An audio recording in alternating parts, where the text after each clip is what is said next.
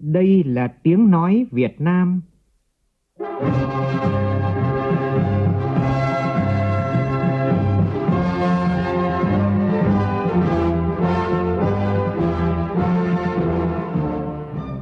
là tiếng nói Việt Nam, phát thanh từ Hà Nội, thủ đô nước Cộng hòa xã hội chủ nghĩa Việt Nam.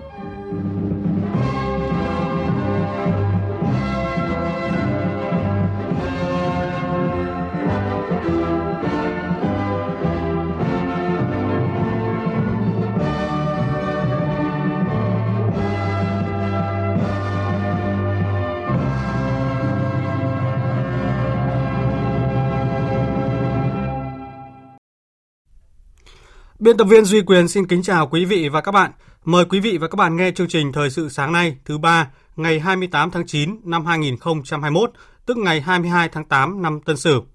Chương trình có những nội dung chính sau đây.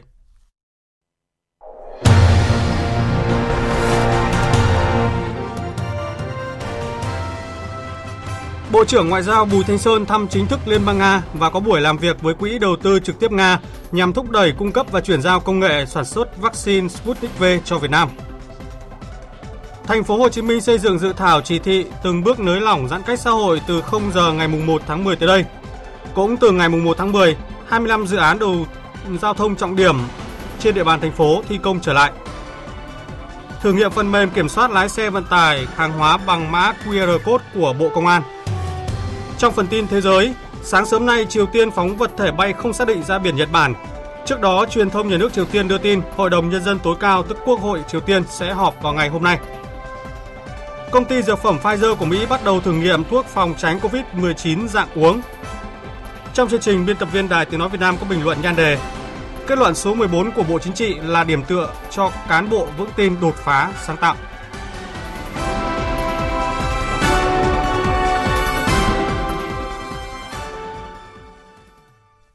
Bây giờ là tin chi tiết.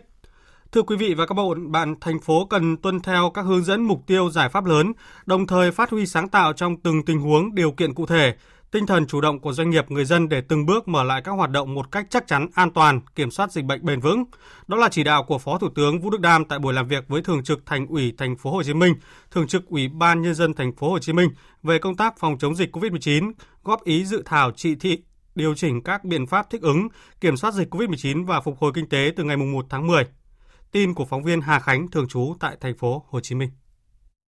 Tại buổi làm việc, Phó Thủ tướng Vũ Đức Đam nhấn mạnh, dự thảo hướng dẫn của Bộ Y tế dành cho phần lớn các tỉnh, thành phố có quy mô trung bình trên 1 triệu dân. Vì thế, những đề xuất mang tính chất đặc thù của thành phố Hồ Chí Minh cần phải tính toán phân tích đầy đủ tình hình của một đô thị hơn 10 triệu dân, tỷ lệ bao phủ vaccine, năng lực xét nghiệm, điều trị, ý thức của người dân trong thực hiện giãn cách, các biện pháp 5K.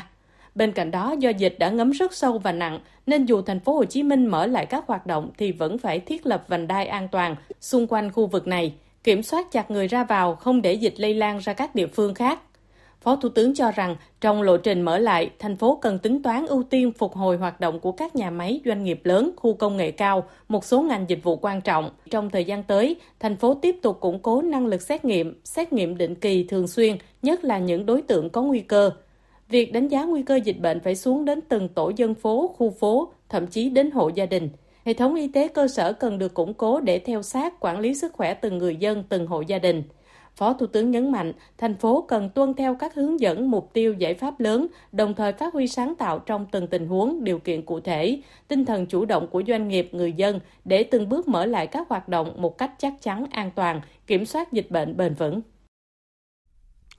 Dự thảo chỉ thị mới của thành phố Hồ Chí Minh xác định bắt đầu từ 0 giờ ngày 1 tháng 10 tới đây, thành phố thực hiện từng bước nới lỏng giãn cách xã hội tương ứng với cấp độ được đánh giá theo hướng dẫn tạm thời, thích ứng an toàn, linh hoạt, kiểm soát có hiệu quả với dịch COVID-19 của Ban chỉ đạo quốc gia về phòng chống dịch COVID-19. Thưa quý vị và các bạn, sau gần 3 tháng dừng hoạt động thể thao ngoài trời để thực hiện giãn cách chống dịch, từ hôm nay, thành phố Hà Nội cho phép tập thể dục thể thao ngoài trời với điều kiện không tập trung quá 10 người và thực hiện nghiêm quy định 5K. Phóng viên Nguyên Nhung đang có mặt tại khu vực Hồ Hoàn Kiếm sẽ thông tin chi tiết tại khu vực này. Xin mời phóng viên Nguyên Nhung ạ. À, vâng, à, tôi đang có mặt à, tại bờ hồ, khu vực trung tâm của quận Hoàn Kiếm, thủ đô Hà Nội. À, lúc này đây thì các cái giải dây bảo vệ quanh hồ đã được à, dỡ bỏ Ờ, và người dân thì đang ờ, chạy bộ đạp xe rèn luyện ờ, sức khỏe quanh hồ. Theo quan sát của mọi người, theo quan sát thì mọi người đều chấp hành nghiêm việc đeo khẩu trang, giãn cách để bảo vệ phòng dịch cho bản thân cũng như không có đám đông nào tụ tập quá 10 người. Và không chỉ ở bờ hồ mà trên mọi cái tuyến phố từ lớn tới nhỏ như là đường Trần Khát Trân, phố Huế, phố Lò Đúc, phố Tràng Tiền, cứ cái chỗ nào có vỉa hè là có người dân tập thể dục và đa số là thanh niên, người già, người trung niên à, tranh thủ ờ, tập ờ, trước khi ờ, chuẩn bị vào một cái ngày làm việc mới. À, thậm chí những cái khu vực như là sảnh nhà hát lớn hay là cung thiếu nhi cũng là những chỗ lý tưởng để người dân vận động hít thở không khí trong lành của buổi sáng mùa thu đặc biệt sau gần 3 tháng không được tập thể dục thể thao ngoài trời để phòng chống dịch Covid-19. Vì vậy tâm trạng của người dân cũng thật là khác Ờ, để khi mà được chứng kiến cái nhịp sống bình thường mới của thủ đô đang trở lại. Ờ, và đứng cạnh tôi lúc này ờ, là ông Dư Trọng Hiền, người dân ở phường Trương Dương, quận Hoàn Kiếm. Thưa ông, ông có thể cho thính giả biết cảm xúc của ông lúc này sau hơn 2 tháng không được tập thể dục ngoài trời và hôm nay thì được quay trở lại bờ hồ thì cảm xúc của ông như thế nào ạ? Vâng, tôi là người dân ở, ở phường Trương Dương, quận Hoàn Kiếm, Hà Nội này rất là phấn khởi khi mà cái sự quyết tâm của Đảng và Nhà nước chống dịch được thành công được đến hôm nay. Chúng tôi rất là tự hào là người dân Hà Nội và rất là biết ơn uh, Đảng và Chính phủ là có những cái sự mà quyết liệt để phòng chống Covid và giữ được như này, được ngày những ngày bình yên này chúng tôi rất là phấn khởi và thực hiện tốt mọi cái điều kiện nếu mà nhà nước mà tuyên bố để chúng tôi cùng chung tay để chống dịch. Chúng tôi rất là cảm ơn. À, vâng, à, cảm ơn ông. Chắc là ông cũng ờ, cảm thấy rất là thoải mái khi được đi bộ nhiều vòng hồ và giờ đây đang dừng lại để ngắm cảnh của hồ phải không ạ? À, vâng, à, xin mời biên tập viên tiếp tục chương trình ạ. Dạ vâng, xin cảm ơn phóng viên Nguyên Nhung với những thông tin tại thủ đô Hà Nội. Còn tại Hà Nam, cùng với việc đẩy nhanh tiến độ lấy mẫu xét nghiệm, thành phố Phủ Lý, nơi đang có nhiều ổ dịch COVID-19 nhất, các tỉnh miền Bắc đang khẩn trương tiêm vaccine cho những trường hợp âm tính. Trước hết là ưu tiên cho các phường xã vùng đỏ và vùng cam. Nhóm phóng viên Đài Tiếng Nói Việt Nam thứ tại Hà Nam thông tin. Trong tổng số 117.000 liều vaccine COVID-19 được phân bổ, đến nay, thành phố Phủ Lý đã tiêm được hơn 50.000 liều. Trong đó, hơn 5.500 người đã được tiêm hai mũi. Các xã phường được ưu tiên tiêm trước là Trần Hưng Đạo, Hai Bà Trưng, Liêm Chính, Phủ Vân, Thanh Châu, Lam Hạ, Liêm Trung. Sau đó sẽ mở rộng ra toàn thành phố. Ông Trương Quốc Bảo, Chủ tịch Ủy ban nhân dân thành phố Phủ Lý cho biết, các địa phương trên địa bàn thành phố đang khẩn trương thông báo cho người dân phát phiếu đăng ký tiêm lên danh sách những đối tượng tiêm, đồng thời chuẩn bị đầy đủ cơ sở vật chất phương án tiêm. Tại các điểm tiêm cũng phải đảm bảo giãn cách, người dân đến tiêm theo khung giờ để không tập trung đông người. Thế thì để đảm bảo được cái vấn đề giãn cách thì chúng tôi đã có hẳn văn bản chỉ đạo các địa phương là sắp xếp bố trí phân bổ tính toán các tổ, xem là trong một giờ được bao nhiêu người, sắp xếp vị trí tiêm nhiều vị trí nhỏ lẻ để làm sao một vị trí nó vừa phải. Và tuyên truyền với người dân rằng là tất cả mọi người trong phường đều được tiêm. Vì chúng ta xác định là tiêm toàn dân và tiêm gọn theo địa bàn xã phường, cho nên mọi người đều được tiêm không phải chen lấn, không phải là trước sau mà dứt khoát đã bắt đầu có người tiêm thứ nhất của phường thì sẽ có người cuối cùng của phường xã ấy. Từ ngày 19 tháng 9 đến 18 giờ hôm qua, tỉnh Hà Nam ghi nhận 214 bệnh nhân COVID-19, chủ yếu ở thành phố Phủ Lý, trong đó có 9 trẻ mầm non, 23 học sinh tiểu học, 30 học sinh trung học cơ sở và 4 giáo viên. Hiện học sinh sinh viên trên địa bàn tỉnh đang chuyển sang học trực tuyến đến khi kiểm soát tốt được dịch bệnh.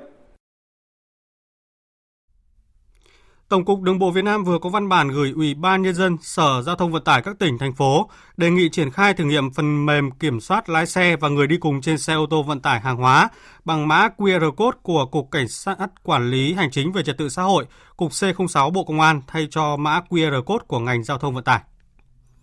Kể từ 18 giờ ngày 24 tháng 9, Tổng cục Đường bộ Việt Nam triển khai áp dụng thử nghiệm phần mềm kê khai thông tin đối với người trên xe ô tô vận tải hàng hóa, bao gồm lái xe và người đi cùng tại địa chỉ http 2 2 gạch chéo sức khỏe dân cư quốc gia gov vn khi sử dụng phần mềm của Cục C06, người trên ô tô vận tải hàng hóa sẽ thực hiện kê khai thông tin. Phần mềm sẽ cấp mã QR code theo hướng dẫn kèm theo. Lái xe in mã QR code của mình ra khổ giấy A5 và dán trên kính xe phía trước và kính hai bên thành xe để thay thế cho giấy nhận diện phương tiện có mã QR code trên phần mềm của Tổng cục Đường bộ Việt Nam. Mỗi phương tiện sẽ có một mã QR code cố định được tạo ra ở lần kê khai đầu tiên. Khi đổi xe khác, chỉ cần truy cập vào phần mềm để cập nhật lại thông tin về phương tiện và thông tin khác nếu có thay đổi. Lấy mã QR code đã in dán lên xe mới trước khi điều khiển phương tiện để vận chuyển hàng hóa. Hướng dẫn này chỉ áp dụng đối với xe ô tô vận tải hàng hóa theo hướng dẫn tại quyết định số 1570 ngày 24 tháng 8 năm 2021 của Bộ Giao thông Vận tải, không áp dụng đối với xe ô tô chở người như xe con, xe khách, xe máy. Thời sự VOV, nhanh, tin cậy, hấp dẫn.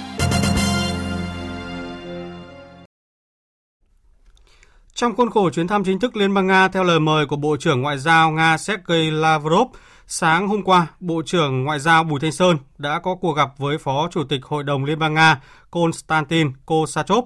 Chiều cùng ngày, Bộ trưởng có buổi làm việc với Quỹ đầu tư trực tiếp Nga nhằm thúc đẩy cung cấp và chuyển giao công nghệ sản xuất vaccine Sputnik V cho Việt Nam. Anh Tú, phóng viên Đài Tiếng Nói Việt Nam thường trú tại Liên bang Nga, phản ánh. Tại cuộc gặp, Phó Chủ tịch Hội đồng Liên bang Nga Kosachov khẳng định Việt Nam là đối tác quan trọng và thân thiết của Nga ở châu Á-Thái Bình Dương. Hội đồng Liên bang Nga ủng hộ tăng cường quan hệ đối tác chiến lược toàn diện với Việt Nam về mọi mặt, hợp tác chặt chẽ, thúc đẩy phê chuẩn và thực thi các thỏa thuận hai nước đã ký và sẽ tiếp tục ủng hộ Việt Nam, nước tiên phong ký kết hiệp định thương mại tự do với Liên minh Kinh tế Á-Âu. Phó Chủ tịch Hội đồng Liên bang Nga nhấn mạnh không quên sự hỗ trợ chân tình của Việt Nam và Quốc hội Việt Nam đã tặng 50.000 khẩu trang cho Hội đồng Liên bang Nga vào thời điểm dịch bệnh bùng phát đầu năm 2020 và khẳng định sẽ nỗ lực hết sức mình trong việc đẩy nhanh hơn nữa việc cung cấp vaccine Sputnik V cho Việt Nam.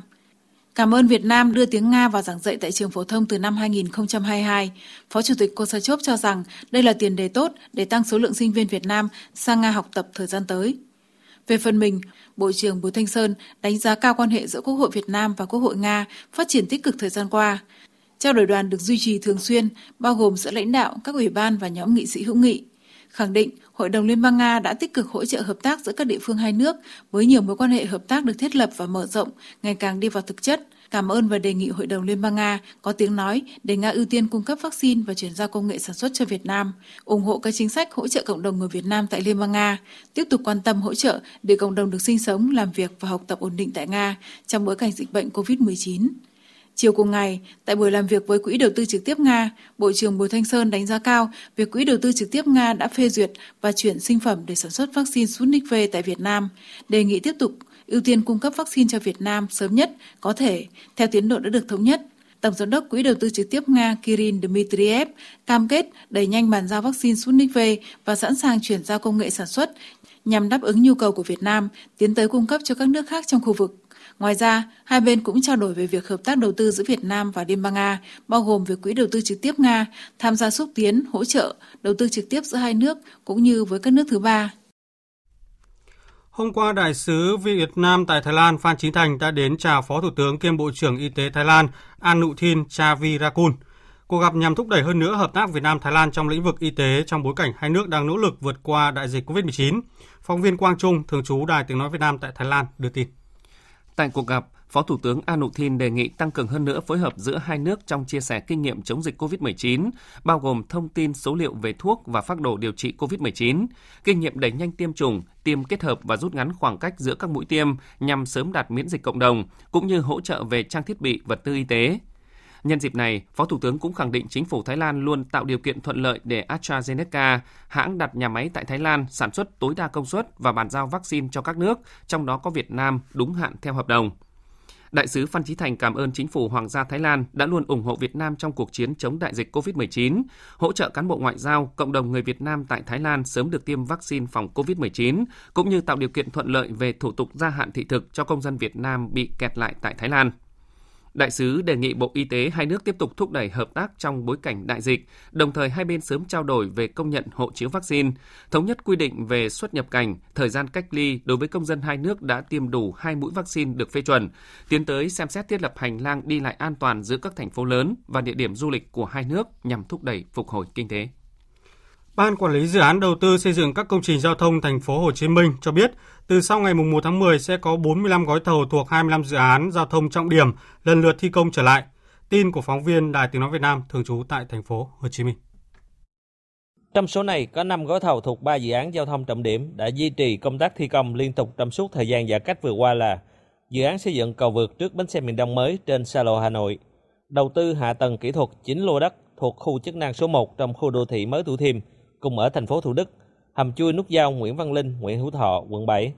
Ngoài ra, 40 gói thầu thuộc 22 dự án giao thông trọng điểm đã tạm dừng thi công trong thời gian giãn cách sẽ lần lượt thi công trở lại trong giai đoạn từ 28 tháng 9 đến ngày 15 tháng 10 như dự án xây dựng mới cầu bưng, nâng cấp cải tạo đường và kênh nước đen, xây dựng tuyến đường gom thuộc đường dẫn cao tốc thành phố Hồ Chí Minh Trung Lương, xây dựng kè chống sạt lở sông Sài Gòn, vân vân. Dự kiến sẽ có 11 gói thầu dự án hoàn thành trước Tết Nguyên đán 2022. Ban giao thông sẽ cùng với các đơn vị tư vấn, nhà thầu đẩy nhanh tiến độ thi công, giải quyết các khó khăn về nguồn lao động, vận chuyển vật tư, nguyên liệu từ các tỉnh về thành phố Hồ Chí Minh, thực hiện tốt công tác phòng chống dịch COVID-19 tại các công trường.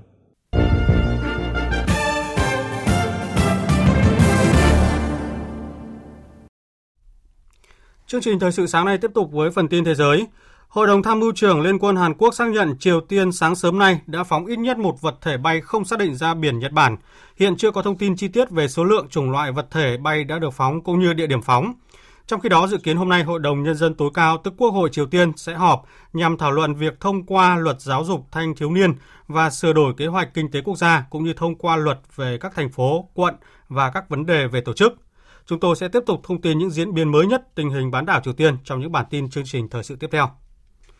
Chính phủ Ba Lan đang tiến hành thảo luận để gia hạn tình trạng khẩn cấp dọc theo biên giới với Belarus trong bối cảnh hàng trăm người di cư đang tìm cách vượt biên vào Ba Lan, cũng như chính quyền Warsaw báo cáo, cáo buộc Belarus có các hành động khiêu khích ở khu vực biên giới và một số người di cư bị giam giữ được cho là có quan hệ với các nhóm khủng bố. Hải Đăng, phóng viên Đài Tiếng Nói Việt Nam theo dõi khu vực Đông Âu đưa tin.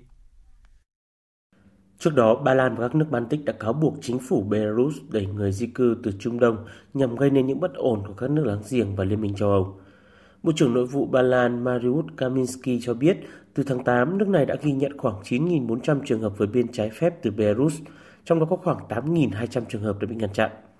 Ông cũng nhấn mạnh trong quá trình điều tra đã phát hiện được trong điện thoại của một số các cá nhân bị giam giữ có bằng chứng cho thấy họ đã phạm tội trong quá khứ, bao gồm các mối quan hệ liên quan đến các tổ chức khủng bố.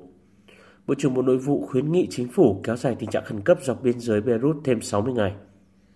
Trong khi đó, Bộ trưởng Quốc phòng Ba Lan Mariusz Brazak cáo buộc lực lượng Beirut có hành vi khiêu khích, bao gồm cả việc nã súng lên trời và nhắm vào binh sĩ Ba Lan. Ông cho rằng những động thái này sẽ đẩy tình hình ngày càng trở nên căng thẳng. Tổ chức Y tế Thế giới WHO đang khôi phục một cuộc điều tra nguồn gốc về COVID-19. Theo tờ Thời báo Phố Wall, một nhóm điều tra mới gồm khoảng 20 nhà khoa học đang được tập hợp để thực hiện nhiệm vụ điều tra nguồn gốc của virus SARS-CoV-2. Các nhà khoa học này bao gồm các chuyên gia về an ninh sinh học và an toàn trong phòng thí nghiệm, các nhà di truyền học, các chuyên gia bệnh động vật có hiểu biết sâu về cách thức virus lây lan từ tự nhiên. Theo Tổ chức Y tế Thế giới, nhóm này chịu trách nhiệm điều tra về các khả năng COVID-19 xuất hiện –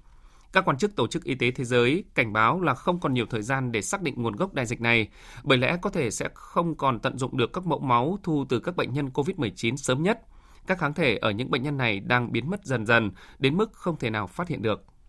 Công ty dược phẩm Pfizer của Mỹ vừa thông báo đã bắt đầu thử nghiệm thuốc uống kháng virus nhằm phòng tránh lây nhiễm COVID-19 cho những người phơi nhiễm với virus SARS-CoV-2. Pfizer cho biết là sẽ tiến hành thử nghiệm thuốc uống phòng tránh lây nhiễm COVID-19 đối với 2.660 người khỏe mạnh từ 18 tuổi trở lên. Những người này sẽ sống chung cùng một người với các triệu chứng nhiễm SARS-CoV-2. Những người tham gia thử nghiệm sẽ được uống loại thuốc của Pfizer được phát triển nhằm ngăn chặn hoạt động của một enzyme khiến cho virus corona có thể nhân lên. Ngoài ra thì những người này cũng sẽ được tiêm một lượng nhỏ ritonavir, một loại thuốc sử dụng để điều trị HIV. Pfizer cũng đã bắt đầu một nghiên cứu khác sử dụng loại thuốc này đối với các bệnh nhân COVID-19 có triệu chứng nhưng không phải nhập viện. Cho tới nay mới chỉ có Remdesivir, thuốc kháng virus được công ty Grid Science của Mỹ phát triển được đưa vào điều trị COVID-19. Thuốc được sử dụng để chữa bệnh Ebola từng hoành hành ở Tây Phi vào năm 2014.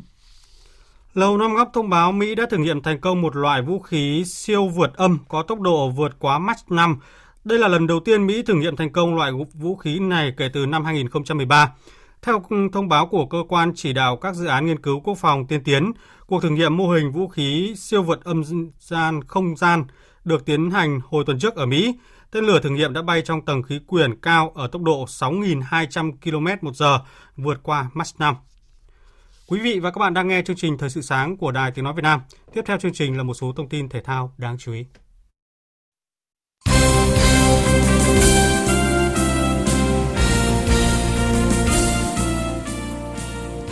Thưa quý vị và các bạn, hôm nay các cầu thủ của đội tuyển U22 Việt Nam có một ngày tập luyện với cường độ cao. Theo kế hoạch thì đội tuyển U22 Việt Nam sẽ lên đường sang các tiểu vương quốc Ả Rập thống nhất UAE tập huấn vào ngày 8 tháng 10 tới.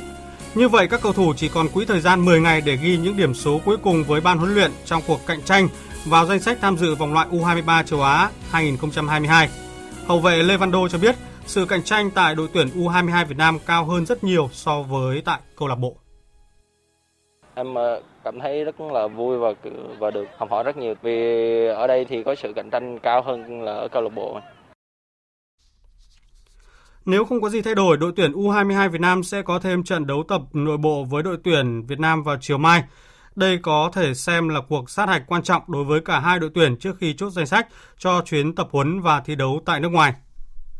Chuyển sang thông tin hai trận tứ kết giải Futsal Thế giới diễn ra đêm qua và dạng sáng nay. Trong trận đấu sớm, mặc dù bị dẫn trước hai bàn nhưng Bồ Đào Nha đã ngược dòng giành chiến thắng kịch tính 4-2 trước Tây Ban Nha để giành quyền vào bán kết.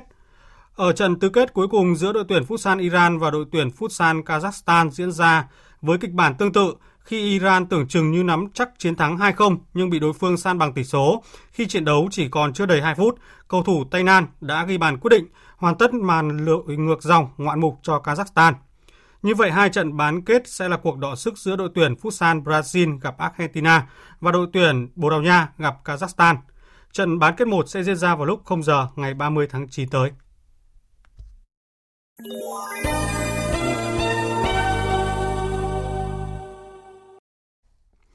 Thưa quý vị và các bạn, cán bộ thực hiện đúng chủ trương mà không đạt được kết quả đề ra nhưng có động cơ trong sáng vì lợi ích chung sẽ được xem miễn xét miễn giảm hoặc giảm nhẹ trách nhiệm. Đây là nội dung được chỉ rõ trong kết luận số 14 của Bộ Chính trị về chủ trương khuyến khích và bảo vệ cán bộ năng động sáng tạo vừa được ban hành. Có thể nói coi đó là điểm tựa rất kịp thời giúp cán bộ vững tin hơn, quyết tâm hơn để đổi mới, đột phá sáng tạo, góp phần đưa đất nước vượt qua khó khăn phát triển nhanh và bền vững hơn. Bình luận của biên tập viên Nghiêm Hùng. Mời quý vị và các bạn cùng nghe. Lâu nay chúng ta hay nhắc đến cán bộ ba dám, đó là dám nghĩ, dám làm, dám chịu trách nhiệm. Nhưng tại đại hội đảng lần thứ 13, lần đầu tiên đảng ta đặt ra yêu cầu cán bộ phải thực hiện 6 dám. Đó là dám nghĩ, dám làm, dám chịu trách nhiệm, dám nói, dám đột phá sáng tạo và dám đương đầu với khó khăn thử thách. Đây không chỉ là đơn thuần sự thay đổi về mặt con số, mà là yêu cầu cao hơn đặt ra cho mỗi cán bộ để đảm đương cánh vác tốt hơn, hiệu quả hơn các trọng trách được giao. Đặt ra yêu cầu cán bộ phải sáu giám là vấn đề mới và khó, nhất là trong điều kiện hiện nay khi hệ thống pháp luật của nước ta chưa được hoàn thiện, còn nhiều khiếm khuyết chưa đồng bộ, thậm chí còn trồng chéo. Tình trạng này khiến nhiều cán bộ có tâm lý e dè, ngại ngần, sợ sai trong thực thi công vụ, mũ ni che tai, không dám quyết dám làm, không dám đột phá sáng tạo. Chính vì vậy, khi đặt ra yêu cầu cán bộ phải sáu dám, Đảng ta cũng xác định cần phải có một cơ chế hiệu quả để khuyến khích cũng như bảo vệ cán bộ dám xé rào, dám đột phá vì lợi ích chung. Và mới đây, cơ chế đó đã ra đời khi kết luận số 14 của Bộ Chính trị vừa được ban hành đã chỉ rõ sẽ xem xét miễn hoặc giảm nhẹ trách nhiệm đối với cán bộ khi thực hiện đúng chủ trương mà không đạt kết quả đề ra nhưng có động cơ trong sáng vì lợi ích chung. Đây có thể được coi như một điểm tựa để những cán bộ tâm huyết trách nhiệm với công việc chung thêm vững tin, thêm quyết liệt trong đổi mới sáng tạo. Khách quan mà nói, đổi mới sáng tạo, đột phá vào những nội dung đã lạc hậu, cản trở sự phát triển là một yêu cầu khó và cao đặt ra đối với mỗi cán bộ. Trong quá trình này, họ luôn phải đối mặt với rất nhiều rủi ro, những tác động do khách quan mang lại và cả những áp lực vô hình khiến một chủ trương đúng, chính sách phù hợp không thể phát huy hoặc chỉ phát huy được một phần hiệu quả trong thực tiễn. Để đổi mới sáng tạo, rất cần người cán bộ phải có bản lĩnh, phải quyết đoán, mạnh dạn trong suy nghĩ, trong quyết đoán, trong hành động, sẵn sàng hy sinh lợi ích cá nhân. Nhưng cũng cần hiểu rõ, đổi mới sáng tạo đó không phải là sự tự tung tự tác của một cá nhân nào mà rất cần phải có quy trình xem xét đánh giá chặt chẽ của cấp ủy của tổ chức đảng thông qua các cơ quan chuyên môn có như vậy mới có thể hạn chế những rủi ro, sai sót hoặc ngăn chặn những hành vi núp dưới danh nghĩa đổi mới sáng tạo, cố ý vi phạm quy định của Đảng, pháp luật của nhà nước để vụ lợi, cốt chỉ, vinh thân, phì ra. Trong thời điểm hiện nay, khi đất nước đang đứng trước muôn vàn khó khăn do dịch COVID-19, thì hơn lúc nào hết rất cần những cán bộ tâm trong trí sáng, dám đương đầu với những khó khăn thử thách để có những cách làm hay mang tính đột phá, vừa đảm bảo an toàn trong phòng chống dịch, vừa đáp ứng yêu cầu khôi phục hoạt động sản xuất kinh doanh. Chống dịch như chống giặc, không thể có chỗ đứng cho những cán bộ lưng chừng, dè dặt, sợ trách nhiệm, không biết lo trước nỗi lo của dân, không biết sốt ruột trước lợi ích của quốc gia, dân tộc. Quý vị và các bạn vừa nghe biên tập viên Đài Tiếng Nói Việt Nam bình luận với nhan đề Kết luận số 14 của Bộ Chính trị là điểm tựa cho cán bộ vững tin đột phá sáng tạo. Dự báo thời tiết Phía Tây Bắc Bộ ngày nắng, chiều tối và đêm có mưa rào và rông vài nơi, nhiệt độ từ 23 đến 34 độ, riêng khu Tây Bắc có nơi dưới 31 độ. Phía Đông Bắc Bộ ngày nắng, chiều tối và đêm có mưa rào và rông vài nơi, nhiệt độ từ 24 đến 34 độ, có nơi trên 34 độ. Khu vực từ Thanh Hóa đến Thừa Thiên Huế, ngày nắng, chiều tối và đêm có mưa rào và rông vài nơi, nhiệt độ từ 23 đến 33 độ. Khu vực từ Đà Nẵng đến Bình Thuận, ngày nắng, chiều tối và đêm có mưa rào và rông vài nơi, nhiệt độ từ 23 đến 34 độ. Tây Nguyên, ngày nắng, chiều tối và đêm có mưa rào và rông vài nơi, nhiệt độ từ 19 đến 32 độ, có nơi trên 32 độ. Nam Bộ, ngày nắng, chiều tối và đêm có mưa rào và rông vài nơi, riêng miền Tây chiều tối có mưa rào và rông rải rác, nhiệt độ từ 23 đến 34 độ. Khu vực Hà Nội, ngày nắng, chiều tối và đêm có mưa rào và rông vài nơi, nhiệt độ từ 25 đến 34 độ. Dự báo thời tiết biển, Vịnh Bắc Bộ có mưa rào và rông vài nơi, tầm nhìn xa trên 10 km, gió nhẹ. Vùng biển từ Quảng Trị đến Quảng Ngãi và từ Bình Định đến Ninh Thuận có mưa rào và rông vài nơi, tầm nhìn xa trên 10 km, gió nhẹ. Vùng biển từ Bình Thuận đến Cà Mau và từ Cà Mau đến Kiên Giang có mưa rào rải rác và có nơi có rông, tầm nhìn xa trên 10 km, giảm xuống 4 đến 10 km trong mưa, gió nhẹ. Khu vực Bắc giữa Biển Đông và khu vực quần đảo Hoàng Sa thuộc thành phố Đà Nẵng có mưa rào và rông vài nơi, tầm nhìn xa trên 10 km, gió Đông Bắc cấp 4. Khu vực Nam Biển Đông, khu vực quần đảo Trường Sa thuộc tỉnh Khánh Hòa và Vịnh Thái Lan có mưa rào rải rác và có nơi có rông. Trong mưa rông có khả năng xảy ra lốc xoáy và gió giật mạnh, tầm nhìn xa trên 10 km, giảm xuống 4 đến 10 km trong mưa, gió nhẹ. Trước khi kết thúc chương trình thời sự sáng nay, chúng tôi xin tóm lược một số tin chính đã phát sóng trong chương trình.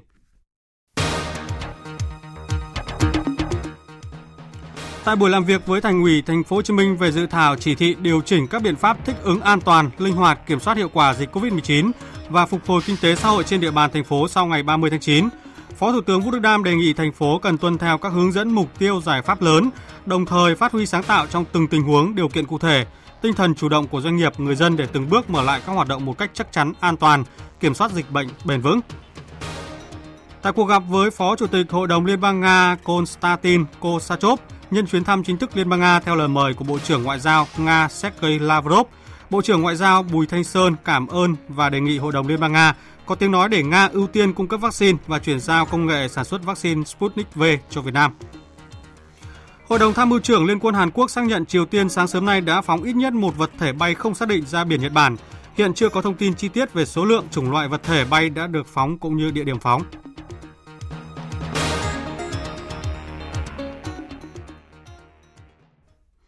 Đến đây chúng tôi xin kết thúc chương trình thời sự sáng nay của Đài Tiếng Nói Việt Nam. Chương trình do biên tập viên Duy Quyền biên soạn và thực hiện cùng sự tham gia của phát thanh viên Mạnh Cường, kỹ thuật viên Hà Hùng, chịu trách nhiệm nội dung Nguyễn Thị Tuyết Mai. Cảm ơn quý vị đã quan tâm lắng nghe. Kính chào và hẹn gặp lại.